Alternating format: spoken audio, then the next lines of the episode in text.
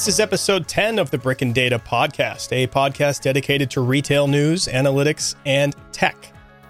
Coming up in this episode, holiday sales predictions are all over the place. Department stores are having a rough time. So, what's better than VR for retail? AR is. And more in this episode of Brick and Data. Hello, everyone, and welcome to another episode of the Brick and Data podcast. This is Todd Harris and I'm joined by Jose Chan. Jose, how's it going? Well, how are you, Todd? Hi, everyone. I'm good, and I tell you, man, I am saturated by all this election stuff, and um, this election stuff is starting to bleed into things like retail. And this is one of the first topics we have today: is how are not necessarily how is the election impacting retail, but how is retail looking for the holiday sales um, sales time and there's plenty of uh, plenty of industry pundits speaking about this over articles in the past few weeks, over the past month, really. Um, but also, you know, the the unique timing of the election is smack in the middle, or smack. Well, I shouldn't say smack in the middle, but right after the election is the prime shopping season, and there is no doubt, just like every single major election, when there's a change of power or there is, you know, any type of conflict or question, it impacts lots of things, not only retail but the market in general and um, just people's outlook on everything, including shopping, including um, you know any type of uh, potential spending over the next year or two, or savings, or you know if you're looking at your kid going to college in a year or two, what's that look like? What do we need to do to to prep for the potential environment with a change in power or a change in in something or other, right? Right. So change is good, but change is also bad. It it, it affects everything, and that's kind of the topic of the first of the first topic of retail winners and losers, and you know these predictions. What's what's accurate that we're seeing, what's not, right? Um, so I don't know. Where, where, do you want to start with this? There's so much to cover uh, with, with you know the holiday sales numbers. Yeah. So maybe a good place to start is at the high level, right? I mean, yeah. So at the very high level, let's think about this. So when we talk about retail sales, we're talking about any individual purchase made by an end consumer from a company, right? So okay. this in general when we look at these articles, tells us a few things. Well, they're probably including um, all categories, which includes things like restaurants, things like gas stations. Um, they would include uh, obviously stores, which are apparel, soft line goods, as well as hard goods. So, in all, for our purposes, I mean, the, the more important question, Todd, is really once with that framework, it's like, okay, uh, retail's all over the place, but where are we going to concentrate our our efforts on in terms of trying to decipher what's going on? Which is, I think, why there's a lot of noise. Right. So it's really anything that's emptying wallets outside of bills, right? And I mean, that's really outside of bills. The stuff that we want to look at, right, is is from a from a you know a store perspective, mm-hmm. from a potential retail a change in pattern when it comes to um, when it comes to spending habits. We want to look at you know store spending. We want to look at things like you know what, what's it, what's it going to be for clothes spending, for uh, for gadget spending, for technology spends, for all those things that new phones. Right, there's plenty of new phones that have come out. Mm-hmm. Things that have normally resulted in uh, a certain level of expenditures and freedom of spend around the holiday time frame and just around this fall time frame.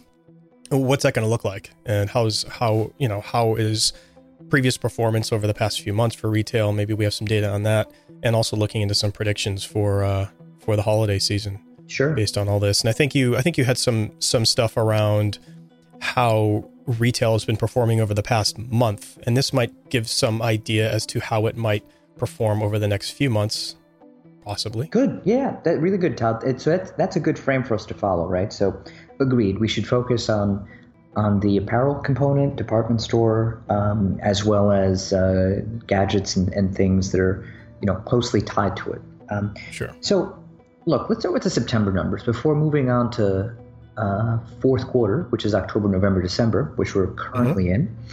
Uh, let's take the most recent data. So, essentially, overall, U.S. sales uh, had strong growth in September, right? So August was a slow month, but that's um, normal. But what does slow right. mean?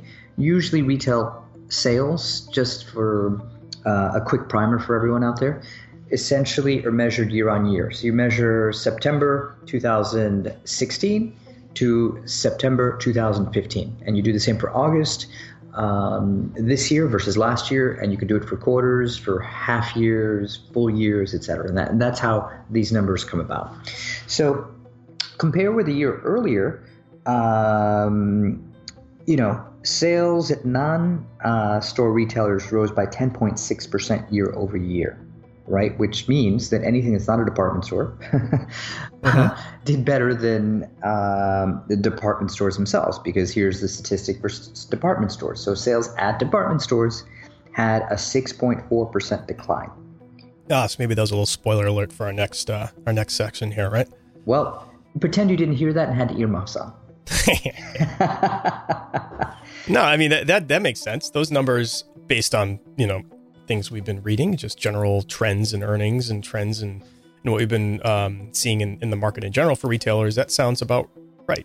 Yeah, no, no, exactly. And look, so there, there's this continued trend of underperformance. And I'll leave you with one more thing to think about so that we can continue our conversation. So, mm-hmm. look, in terms of um, traffic, and a big thing on retailers' minds is traffic, right? Store traffic or footfall. It was down um, in September um, this year versus last year. And so it turns out that the shopper conversion rate, and this is data from Retail Next, um, declined for the first time in five months, falling by 0.2%, which means okay. that with falling traffic, right, or, or, or people visiting a store in a given time period, in this case, September, there was also a decrease in how much they purchased, right? So essentially, let, us think about this in the trend. So, what does this mean? The trend overall for the year uh, has been this. It's and it's continued from prior years. Essentially, foot traffic has been lower um, than prior years for almost any given period that you could look at and conversions have been higher. So the number of people walking to a store and purchasing has been higher than the past, yeah. which makes sense because if you're going into the store, which is a showroom, place of transaction, or place that holds inventory, uh, then there's a high likelihood that you're going to purchase. Chances are you're not just going to go into a store like the old days to browse because we do that online uh, mm-hmm. or digitally, right? So given mm-hmm. this, the alarming piece is that conversion is down. So people are going to stores but they're not purchasing, which ties, unfortunately, back to this decline in sales uh, by department stores. Yeah. Well, I mean, I think I'm, I'm looking at some of these numbers here, and um, it's certainly going to combined with some of the instabilities, potential instabilities re- related to the election, related to other things, um, uh, you know, leading into the new year uh, I mean, the, retailers are, are in quite the the muck right now as far as problem. They're you know recovering from problems that they had last year in the holiday season around order fulfillment, shipping times, and that that's actually been a couple year long thing. Um, those orders they call it the click and collect orders um, on Cyber Monday had some issues last year. Apparently, uh, there was there's a survey done by Boston Retail Partners where 60% of those surveyed retailers surveyed uh, had some problems with click, uh, click and collect orders um, placed on Cyber Monday. Maybe it wasn't retailers surveyed. Maybe it was an opinion by um, by consumers. But anyway, the, the, the bottom line there is that yes, there there are some issues that are in a period of, of hangover from last year and years before, and how can retailers enter the holiday season with confidence that they're going to be able to kind of overcome these things and that that's going to be the interesting thing here and part of the what you were talking about before about the challenges of, of having foot traffic come in and not convert some of the solutions that we've we've we've heard around this and some of the solutions that have been spoken about in some of these uh, articles and such by analysts and and uh, and just industry pundits are, are, talking about the savior being potentially omni-channel right? And and we keep hearing about omni-channel and it's it's sort of an old word at this point but it's almost like well, we need to get beyond that word at this point. It's more than just omni-channel. If you're not, you know, combining sales channels and how you approach your customers, your consumers, then if it's not done by now, you're you're going to have problems, right? So maybe some of these these issues are resulting from that. Maybe there's problems around um, the inability to to understand where the demand is, you know, based on where are people looking to purchase my stuff and where are they looking to get their hands on it. So if it's a if it's a you know online transaction they want to come in the store and pick it up or if it's an online transaction they want to return it to the store. Those types of things don't seem terribly complicated from our perspective as a consumer because we just expect it to snap the fingers and happen. But it is right? It is it is quite the logistics and operational challenge for many retailers. And it, it explains why last year with the, um, the with the performance on cyber monday and, and other other days um, bef- before the um, before some of the major shopping holidays. Outside of that, um, actually, that that's kind of the end of the major shopping holidays. But that explains some of the performance issues there. You know, so when there's more volume and more demand like this, it's going to keep pressing and pressing on these retailers. And can they can they get past this? And a lot of them say that they can. Um, this year, they're feeling better about it in general, which is really great. Yeah, no, no, which is which is really good. Uh, the, the thing to, to consider though, uh, and this is to, to your point about the the overall trends, is that conversion, right? So the number of people that purchase that walk into a store um, as a percentage, right? Uh, yeah. For the first time, decrease in September, right? Which means that this slack. First time in, in how long? You mean in a year? Uh, for the data in... that we have, um, so the data I'm, I'm, looking at, it will be in the show notes, mm-hmm. um, comes from Retail Next that tracks this. So April, it was up. May, it was up, conversion, that is. June it was up year on year, July up, August up, September down. So this is the first point, at least in the last one, two, six months, that it's down. And it shouldn't really be a number that's down. But as we were saying, um, look, online retailers, uh, catalog and infomercial infomercial vendors rose by 10 10.6% year over year mm-hmm. in terms of mm-hmm. sales. So they were kind of like a bright spot. So it yep. seems, to your point about this omnichannel thing, which is old, um, people are just buying from other places, and maybe these other places might even be places like Amazon or where there's convenience, Prime, right? Maybe, maybe it's they seem, yeah, they they seem to be the uh, uh, almost impervious to some of these some of these issues. Well, I mean the the the trade. So the um, National Retail Federation is uh, you know is is famous for coming out every every year, every every season. It seems like and predicting predicting things as far as uh, shopping behaviors and patterns, and they're predicting an increase of 3.6 percent year over year um, when it comes to sales in November and December. So they're saying there's going to be a boost over the 10 year average, which is 2.5 percent. Um, they're pretty optimistic about it. Uh, I, I wouldn't I wouldn't say that everyone agrees. There's other other other people that have very different opinions on on this holiday season, and it seems like most of them come back to the election. And, and, and I think there's a an angle here we need to look at. But the election is is it overhype? You know, is it is it overhype? Um, extreme sentiment, you know, extreme opinion, um, that kind of stuff that that tends to really um, really really take over when it comes to uh, these types of things are people just concerned? You know, are people just looking at it like, oh boy, you know, if Clinton wins, then what are we going to do? Or if Trump wins, what are we going to do? And that seems to be a, a common thing every four to 8 mm-hmm. years, depending on when there's a change of power, right? Sure, sure. So, but how is this really going to affect, right? How is this really going to have an impact on retail? And are people really going to hunker down and say, oh, nope, nope, um, you know, Clinton won, so uh, I'm in the top one, 2%. I'm going to brace myself for higher taxes. Or, you know, Trump won. Oh boy, you know I'm uh, uh, I don't know. I'm, you know I'm in this this class, and I I don't think um, I don't I don't think this this stability is there, and that we can rely on everything being okay over the next year. And I'm going to hunker down, save my money, and, and, you know, and then hide and build my bunker or whatever. So it's it's you know there's a lot of instability right sure. now. I think especially for the for the nature of this election, and it's causing a little more agita for people. Yeah. Uh, I think, right? Agreed. Um, if this comes out in the end, who knows? Who knows how it's going to come out in, in, three months? We'll find out. But will this all have an impact? Is the big question. Well, here's a thought, right? Okay, yeah, agreed. There's a lot of uncertainty, right? Because uh, these are generally uh, uncertain times given the mm-hmm. election uh, period, uh, which happens every four years. However, look, there probably will be an increase, but what we're seeing at, at the top level, yeah, there'll, there'll, be an increase. How much uh, is anyone's guess? Year over year, The answer is probably yes. Um, the number is a different story. They'll, they'll bear out what I'm saying. But there will be, as you said earlier, how, when we started the segment, there will be winners and there will be losers. And the clear winners will certainly be the Amazons of the world. We're other bright spots. They will be the discounters of the world, right? So I would say companies like TJ Maxx, which include Marshalls, um, TJ Maxx, Sierra Trading Post, uh, will be winners. You will have winners that will be um, other companies that rival them, like Ross Stores. In addition, you'll have outlets.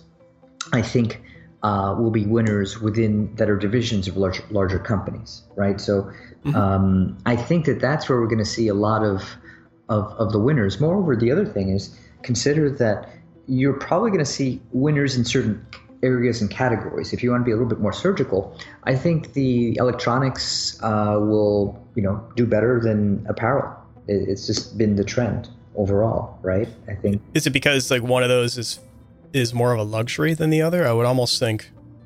Well, I guess I would think almost electronics is more of a luxury over apparel, but it could go either way, right? Could go either way, but it's also look. I think it's more than that. If you think about what's going on, Todd, uh, societally, it's values, right? So values have changed, generational mm-hmm. values. So, mm-hmm. right. So, look, baby boomers, and we've said this before, and we we've written about this before, which is, look, baby boomers uh, are now about experience, right? And they're they're a big uh, component of the population. I'm obviously overgeneralizing because there are many subsegments, but just for argument's sake, um, this is generally what what what is uh, true uh, based on studies. Then, if you look at the millennials, they're all about experience. So it took baby boomers um, a good chunk of their lifetime to get to the experience mode and consume mm. earlier, whereas uh, millennials, again, just a catch all phrase, there are many subsegments, but they look for experiences now and they're purchasing electronics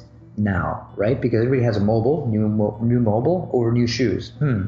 Think I might do new new electronics because it's more practical.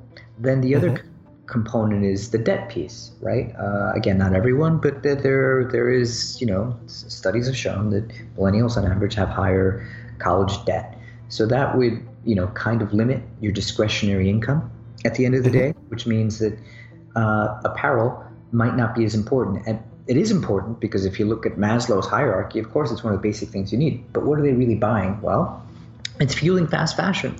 Zara, H&M, companies like this, Uniqlo, that offer inexpensive clothing that's fashionable, um, it makes sense. So if you start putting all these pieces together, there are winners and losers, but you have to look at what spots are growing even within categories, which makes this whole thing complicated. But to tie it all together, because I just said a whole bunch of things. yeah, but it makes sense. What you're saying makes total sense, especially the fast fashion part related to millennials, related to the potential debt scenario, and um, and it's funny because we all these we've written, you know, in our day jobs, we've we've written lots of blog posts on this about millennials and how important they are, and talk about you know Gen Y, but we never really talk about Gen X either. It's a whole nother conversation. But um, and we just talked about baby boomers, but Gen X seems to get left out in the lurch. Yeah, it's because I'm Gen X, and I feel like yeah, so you know, and I feel like there's no one, you know, it's like they're just stuck in this in this in this.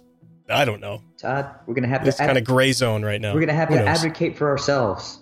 Yes. Next segment. Yes. Let's talk about yes. Gen X. uh, I know. well, you know, I, I think um, to kind of wrap up this part, I think um, I don't know. I'm looking at this next uh, uh, next election. I'm looking at spending, and you know, I'm looking at um, uh, the potential instability resulting from it. Certainly am. I don't know if it's going to keep me from going out and buying a new jacket or buying, um, uh, you know, an iPhone 7 or uh, you know, a Google Pixel or um, going out and getting an- another couple games to play or whatever.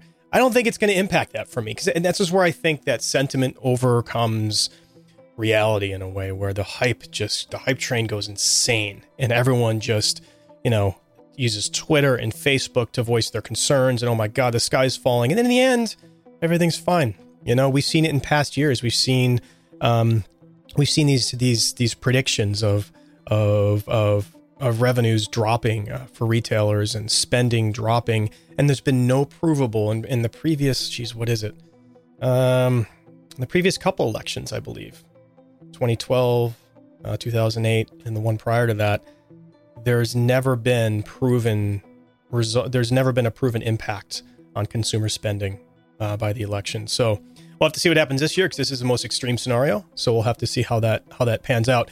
But kind of uh, spinning over to what we were talking about before, you mentioned something about uh, department stores, and uh, I think it's we could kind of take a look at at department stores right now and maybe dig into a little bit of why they're having a harder time, it seems, than other retailers. Um, so it, it, seems like they're getting some some uh, fallback based on some numbers they saw back in the recession, and some retailers are looking at sales declines in December. I'm sorry, in September that are mirroring that. So what what's what's the deal? Uh, are they just are they just laggards as far as adopting that experience or adopting the omni-channel or adopting any kind of operational excellence that's needed for retailers to survive now? Like what what is going on with the retailers, yeah. um, the uh, department stores? Do you think, Jose? Yes, agreed. Uh, all of the above uh, to different levels, right? I see. I, yeah. If you think about it, and I think we, we started talking about this in, in one of our segments, which is look, uh, e the these brick and mortar retailers were built to be physical right? So they weren't prepared. And, you know, let, us think about the department stores. Again, let's put the quick framework and then I'll, I'll dive into it. A lot of these um, department stores are legacy stores, right? So they've had a long history of, of existence. Uh, and, I, and I think I, I, may have said this once before. Uh, Macy's, uh, 1858, right? Which is now part of Federated, and they've absorbed a lot of companies over the years and incorporated them and changed the names of the companies that they acquired into Macy's branches. So they were built on this old model of brick and mortar. And I say old, it's not really old. It, it, it's it's ancient, as a matter of the fact. The concept of it is sure, exactly. Sure. Yeah, yeah. But in the digital world, they're not equipped, and that's what's what's happened to them, right? So there's a couple of ways to go with your customer. Either you have a customer that you cater to as she or he um, changes, right? That was the old model. The other way to do it was essentially to have a particular segment that you targeted and then have customers come in and come out, right? So, mm-hmm. look, the first example that I give you to give you something more concrete would be a company like a Gucci, right? In the 70s, uh, for those of us that remember this, uh, historically, of course, because we weren't alive then. Right, Todd? well, you're right. Let's say that. Let's go with that. I'll, go with I'll, that. I'll, go with that. I wasn't. I wasn't fully alive yet, at least. exactly. Yes. We weren't. We weren't fully yeah. alive there. Yeah. Yeah. Fully alive. It, it was an old person's brand. It was this like old, ancient. Oh my goodness! If you saw anybody with a pair of Gucci loafers, you're like, oh my goodness, this is like a 80 year old. It's so not cool. Then you have Tom Ford and Domenico De Sole take it over uh, because it it was uh, because of family squabbles, the company could not reinvent itself. They reinvented it for the family. So they took it into this golden period in the 90s. Again, it lost its luster. But then now it's come back in a way that's very positive. So it's a company that grew old with its customer and was able to rejuvenate itself, lost its luster again, and more recently has been uh, talked about. The other model that I was talking about, where a customer goes into a brand and out of a brand quickly, would be someone like uh, Abercrombie, for example, right? Where if they targeted, let's say, 10 years ago, someone that was between the ages 17 to 24 on paper, not, not we know that's not true, but that that's you know at least the, the concept that was held, then um, you would grow out of it and you'd go on to the next thing. Uh, like I, I, I, can't wear a moose right now, even though I have to admit, and I'll, I'll have a conf- true confession here. Yes, I do wear that moose. Uh, I shouldn't be, but I, I do. Um, but they they're, they're re- trying to reinvent themselves to capture the younger customer, and there are a lot of mm-hmm. Abercrombie is just one example. So I'm not picking on them. There are many other companies like them, uh, which cater to tweens and let's say um, young adults that they essentially lost the customer. Once a customer grows out of it, you don't have enough people from a prior generation to take take over, or it's just not cool. right. Know what I mean? Right.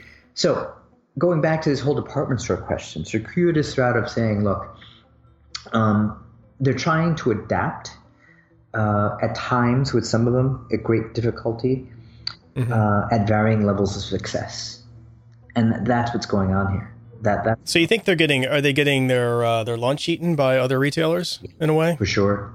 Yeah, that's a that's a shame. So, well, example yeah. to, to give you okay, it's not an old retailer, but for retail standards, let's say that's a relatively new brand compared to Macy's, but think of Ralph Lauren, right? Yeah. Ralph Lauren's a brand that is a retailer, it's a wholesaler, it has outlet stores, uh, it has many things working in its business model. It, it even has uh, Club Monaco, which it owns, right? So, mm-hmm. with all of these factors, you'd think that a company was founded in the late 60s that invented because they invented uh, lifestyle branding within the fashion industry. Well, it seems like they have a very low risk because they're so diversified in a way, right? Exactly, exactly. Yeah. So that's great, great point. But they're hurting. Who's eating their lunch? Vineyard Vines, mm-hmm. uh, Bonobos, other menswear brands are in fast fashion. I mean, not directly, but sure, people mix clothing up. That's a problem. And hmm. hence the new CEO last year, right? Because they're seeing it and it's hurting their, their wallets. I mean, or, or their rather, you know, finances. They're not getting the sales that they need. So it's a problem. Uh, and companies like that that have strong brand recognition are all dealing with this right now. Right. So I guess then if um, if they're having problems that way, uh, specialty retailers like that, it's going to have a echo effect or some type of um, you know an after effect on department stores. So every part of their every part of their chain mm-hmm. is going to is going to have issues, and of course, there's plenty of department stores with brands like that.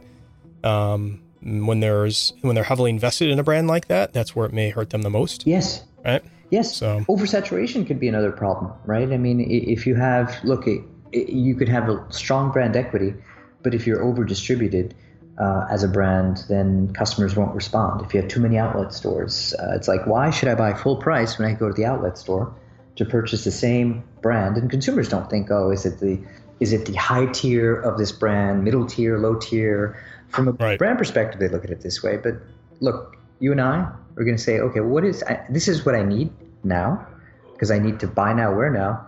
What's the best deal I could find for myself within right. uh, budgetary constraints, right? Because no one wants to overspend. Well, there's one department store that we all know, um, and they maybe not so much anymore. I remember like ten years ago, maybe even still the the nickname for him was needless markup.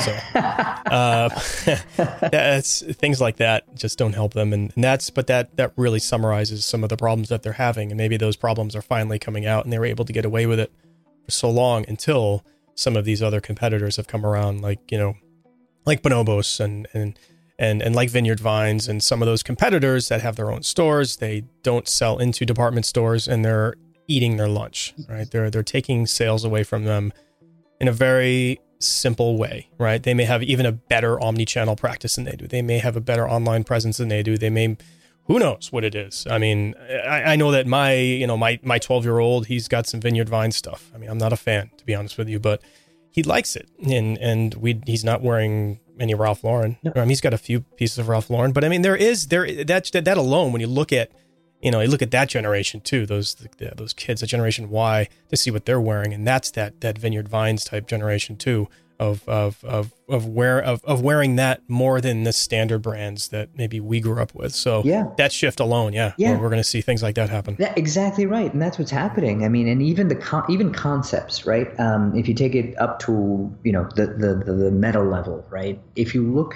at the concept of even luxury, it, it's like we for the last 10 years, we've been talking about luxury this, luxury that. You got luxury coffee, luxury experience, luxury condos, luxury cars, luxury apparel, luxury this, luxury that.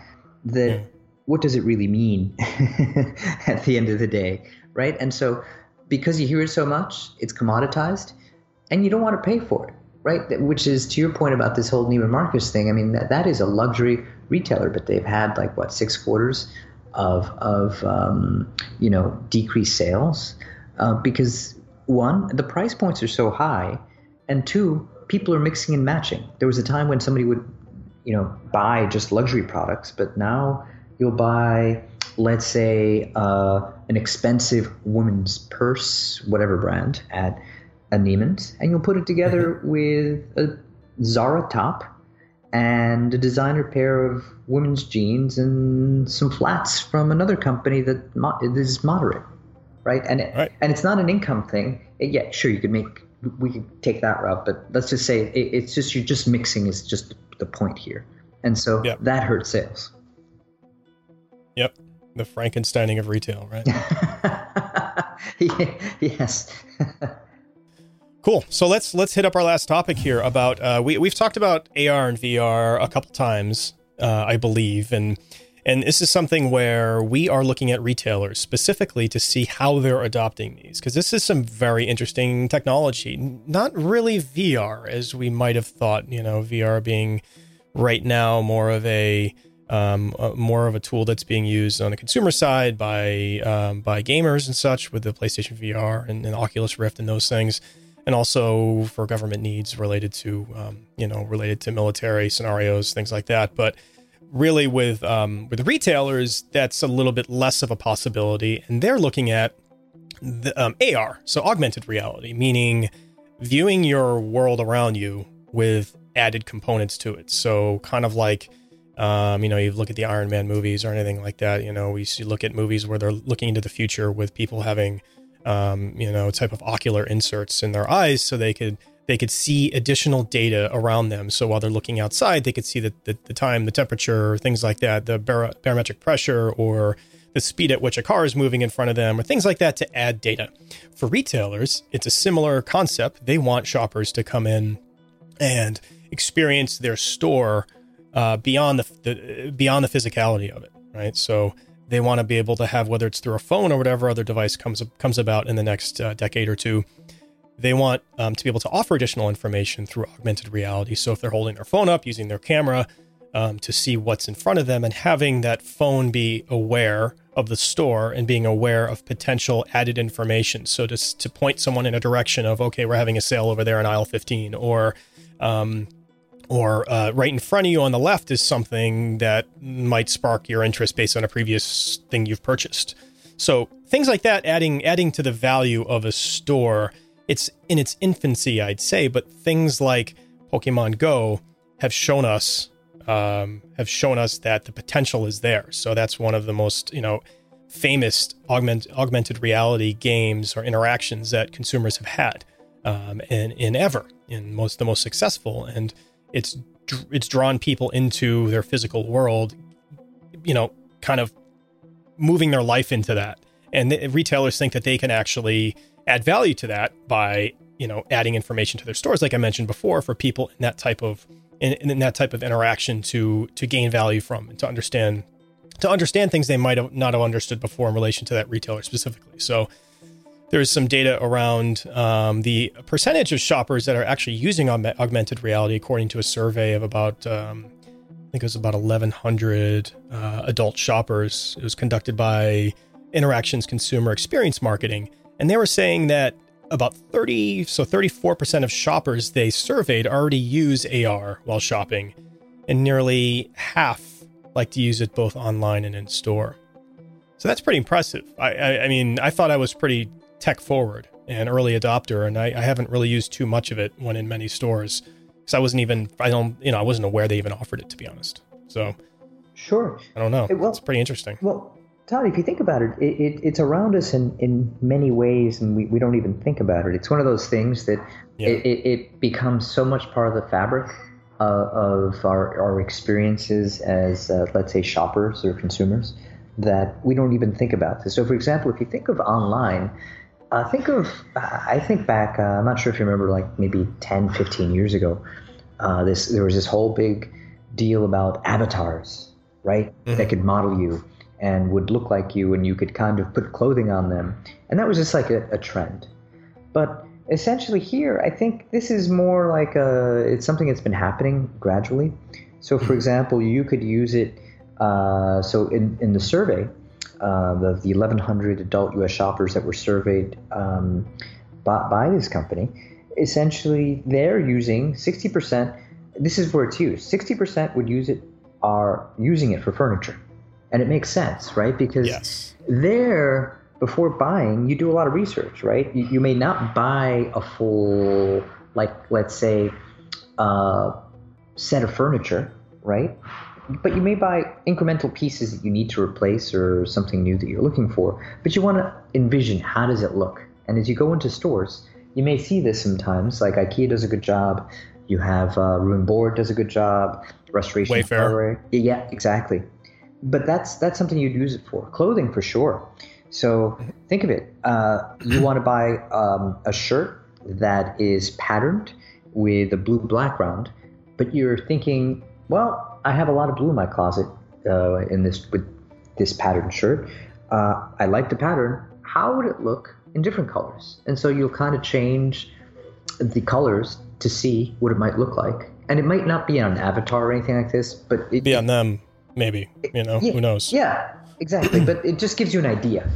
And again, I think that the, the gist here of this technology is that it helps uh, you narrow down your choices by helping you visualize what you will potentially purchase. Sure, sure, and that, that, that and that brings people closer to purchase, right? It that that path to purchase becomes a lot shorter when you can do that. But the the question here is how seamless can it be? How seamless can retailers really make this? I mean, I honestly, I don't want to walk into a store and have to bring up my phone and like go through and maybe take a picture of myself and then and then insert that picture in a different environment. You know, in a, I don't want to have to like take pictures of certain pieces of clothes to be able to um, see how I might look on it. You know, the point is, is that um, sorry, look look with those pieces of clothes on me. I just don't want to have to make too much effort when uh, using AR, and that's going to be the key. Is is what type of information can be provided by a retailer that is personalized and kind of shortens that path to purchase, making it fun, which is important because that's the Pokemon Go example. Is you know, can it be fun? Um, be, that could boost the experience, right? So you get that fun part, makes the experience fun, and maybe you're more likely to to actually complete your purchase in that case if you're having fun. But is it useful also? Is it something that's really giving you added value and is it personalized in the right way? And that's going to be the interesting part. And I think it's I really think it's going to get there because there's so much potential. Is like you said, especially with furniture. You know, especially with big purchases where people really want to see, you know, they've got to maybe bring in a picture of your living room. Um, or even before you go to the store, just like just like Wayfair, what they're doing right now, you know, you're able to see these these these pieces of furniture scaled correctly, colors color corrected, and everything for your living room or bedroom or whatever to see how it'll look before you buy it, and that's huge. That's a great great thing. Um, and uh, you know that that type of interaction with it from with technology for for shoppers is is what's going to help retailers. I think the most is the simplicity of it, but also that direct impact on shortening that path to purchase. You're right. You're right. It's it's that direct impact, and it's also look the big question that you posed is it a novelty or is right. it something yeah. that adds value? Yeah, I know. There's there's a certain amount of gamification and stuff that it really becomes a novelty, and uh, you know, cool and fun is fun and great, but does it really impact revenues? Does it really does it change things for retailers? And that's going to be the, the big question. So I think we'll see from the the early provider retailers like Wayfair and, and, and IKEA and stuff, and see if they they're actually seeing value out of this. And I bet you they will. I, I would agree. I, I think with, with, with furniture, probably more so clothing. Sure. Uh, perhaps. But again, it comes down to the execution. If it could be executed correctly in a very um, simple way, to your point, that makes it easy to use and not cumbersome, right? Then, right, then right. yeah, sure, it catches on. If it's not, then it's like uh, too much work. This was fun, but next time I'll just look at a catalog. Right. Sometimes you want to walk into a store, pick up a pair of jeans, and leave. Right. exactly. you, you, get, you, get, a couple shirts maybe that you know you need. You, you, know, a couple new dress shirts for work or something, or a new pair of boots. Just just get it and leave. Forget the AR stuff. I mean, maybe yeah. I think when it comes to the speed of purchase and you going in something a little more transactional in that case, yeah, maybe it's not as useful. So, um, but very exciting. It's fun stuff. I'm I'm really excited for it, and uh, we'll keep touching on AR. I think as it as it becomes more um, more widely adopted by retailers. So, Jose, before we get uh, um, into closing out this this uh, lovely episode, uh, episode ten, I can't believe we've done ten episodes so far. That's that's totally cool. Um, you attended a conference this past week. Uh, it was the NYU Expanding Horizons Retail Conference, and I think we're going to start doing more of this because you are out and about attending a lot of these retail shows, and I think it would benefit our audience to to be able to have them understand some of these uh, some of these sessions that are happening, some of these sessions that are going on, and also some of the sentiment in general that's that's out there at some of these shows. So th- this week you're going to talk about the NYU Expanding Horizons show. So go ahead for uh, for a few minutes. Sure, thanks, Todd. So cool, we're going to talk about what we learned there, right? So look, there were highlights, and it was a yearly show that's uh, put on by Stern um, in the Business School of NYU in New York City, and the general theme was I'll, I'll, just give you the panels and it's just to give you a flavor of what was uh, discussed. So it was authentic activations converting customers to advocates, right? Shifting strategies, retail in a digital digital age. Uh, and then there were also a, there was a keynote conversation, and there was a fireside chat. So I'll, I'll give you the quick uh, overview without getting into too much detail, but just to give you some things to think about um, this week in terms of what people are talking about in the industry. So, starting off with the keynote, it was Anish uh, Melwani, who's the CEO of LV, LVMH North America, and he oversees 70 brands uh, within North America for LVMH. As we know, LVMH is the largest uh, luxury goods purveyor uh, and owner of brands in the world, based in France. And it can be considered, um, although it's a public company, it is a family owned company because they have controlling interest, which would be the Arnault family. So, Bernard Arnault, uh, and you could read a lot about him and his family in different books that have been published about them. Uh, and hear more about their story. But the interesting thing was his take on retail. And since they're really a luxury goods retailer, it's always interesting because we always say that the luxury goods industry is the slowest to adapt new technology uh, which to a certain extent is true. They've been very cautious because it is a high touch, let's say, type of clientele that that shops there. In other words, it is a, a client that wants an experience, a true experience, meaning a sales associate walking him or her through a purchase because essentially they're not purchasing inexpensive items. If you're going to drop, uh, let one of their brands happens to be their biggest one, uh, Louis Vuitton if you're going to go into the store or the temple of Vuitton and you're going to drop $3,000 or you're thinking of dropping $3,000, you want an experience. yeah, sure. You're not just going to say, here's my, I mean, you can. For some people, that might be the case, but most people want some sort of experience. Um, other brands, uh, not so much, but the key takeaway was he's like, you have to take a measured approach. Uh, and it's not easy, and it's brand by brand. And he gave us a lot of um, stories of brands he's worked with and what makes the Maison special. Interesting, interesting conversation. Uh, from there, uh, one takeaway from the converting customers to advocates was, and this relates to this keynote, was there was a head of um, brand partnerships and experiences at Global Cadillac, right? And he said, look, digital is not effective for high net worth individuals, which ties back to this whole measured approach thing, right? So although Anish didn't say it, directly, the takeaway is high net worth individuals um, may not treat digital. So we were just talking about uh, AR. It may not work. It, and you have to understand it, it may not work for high ticket items that are not functional, that are more, let's say, aspirational, if you will. So if you're buying a diamond ring, you kind of want to feel, I mean, it's a once in a lifetime type of thing for most of us um, if we're getting married uh, you want the experience. You walk into any store, doesn't matter what it is, to buy a diamond ring. You want someone to walk you through the four C's of the diamond. You want someone to give you a glass of champagne or two glasses of champagne as you're looking at rings, to talk to you about the history of the place that, of the type of diamonds that you're getting, that they're special and this and that. That's what that customer is, right? So th- that's how we could envision that. So that that was interesting. And then the next panel, which talked about retail in the digital age, talked about the bar being raised, right? Because digital is so ubiquitous in many ways, mobile, uh, let's say laptops, online, that the bar has been raised because there's such high quality content. So they said that the hardest thing to do uh, in a digital environment is thumb stopping because we see so many things to make you want to stop is really tough, right? So they have to work harder nowadays, brands that is, to get you to stop uh, to look at things. And it seems like they're more they were more in the camp of the digital side of omnichannel, right? No one was really talking about brick and mortar stores.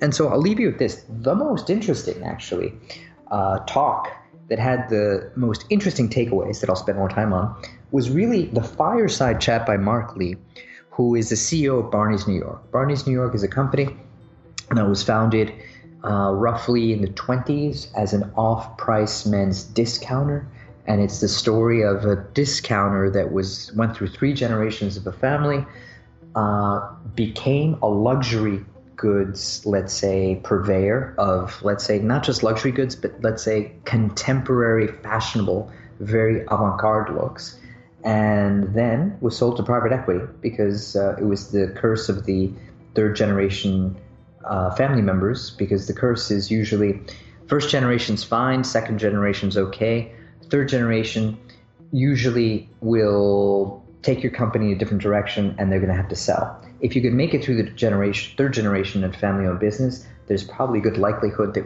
it will stay in the family. Unfortunately, in this case, it didn't. But Mark Lee's point was this he said, Look, we are a purveyor of luxury goods and we are a department store and we've closed down stores. So a lot of things that we've talked about on this uh, podcast are, are, are things that they did. So he took over a few years ago, about uh, five years ago. He closed half of the stores down over that time period, right? He said ultimately the competition for him is everyone. It's not just, uh, let's say, another luxury goods purveyor like a uh, retailer that is, like a uh, Neiman Marcus uh, or perhaps a Nordstrom. It's everyone. He said because the customer is uh, pretty much buying high and low. And they're putting together items that are either from Zara's along with a designer brand, as I mentioned earlier. That's a problem. So, with that, they've tried to change their model to adopt this omni channel approach, which is really interesting because they're really, he, he you could really get into the uh, inner workings of this company because he's the one who started this new era for Barney's uh, about five years ago. He said that their biggest competitor actually is not a physical retailer, but it's actually an online retailer, Net-a-Porter, which is owned by Yoox. And he said that they provide so many more things online and they do it well. And they do do it well. So if you have a chance, go to Net-a-Porter. They give you style guides, they give you looks. Beyond just purchasing, it's, I guess, the closest you could get to a physical experience in a store that's fashionable and makes you feel good and it's differentiated, which is key. Hard to do online, but they do that, and he he that's what he said, and I happen to agree because I do like Net-a-Porter. Uh, in addition, he said that look, there is, it's tough to run online a physical retailer and have an online component because the online component is so expensive. And he said, and I, I, I like this quote: personalization is a key to the future of targeted growth, right? And it's something that he's working at, and something that um, the company is working at personalization. And his biggest concern so the question came up is what keeps you up at night, Mark? He said discounting. So, as we said, discounting is a problem, right? Because uh, it, it erodes your ability to work off of greater margins as a retailer. And we know that we like to sell full price not off price. So it was quite an interesting uh, conversation, and I spoke to him afterwards, and um, he he's pretty much on, top of what's going on, and he, you know, pretty much was telling us about the business, and he talked about how, you know, the Pareto rule exists in this company, but when you get to the top five percent of the customers um, essentially they're even more disproportionate than that 80-20 rule because they spend a, a, lot of money there. And to leave you with this thought, so the uh, moderator, or let's say the interviewer for this panel, was actually an NYU professor, and it was Lawrence Lenihan, and he said this. He said, and I'll leave you with this: is during tough times, this is where the money's made. So think about how that could potentially um, help you in your business to find opportunity. Yeah, cool stuff. Well, thanks for reporting all that from the show, and we'll um, we'll make sure to keep covering these shows that you go to to get some of the sentiment from these retail leaders. It's pretty neat, pretty good stuff. Um, well, that is the show. That's episode ten. Thank you, Jose. Thanks for everyone listening. Uh, if you have any questions, comments, feedback, you can email us at brickdatacast at gmail.com. Uh, we're also on Twitter, by the way. It's uh, brickdatacast. Pretty simple. Uh, you can find us on iTunes, Google Play Music, Stitcher, and any favorite um, any favorite uh, podcast aggregator that you have. Most likely, we will be on there. Uh, but until next time, until episode eleven, take care, everybody, and Jose, have a great rest of your day. You as well, Todd. Bye, everyone.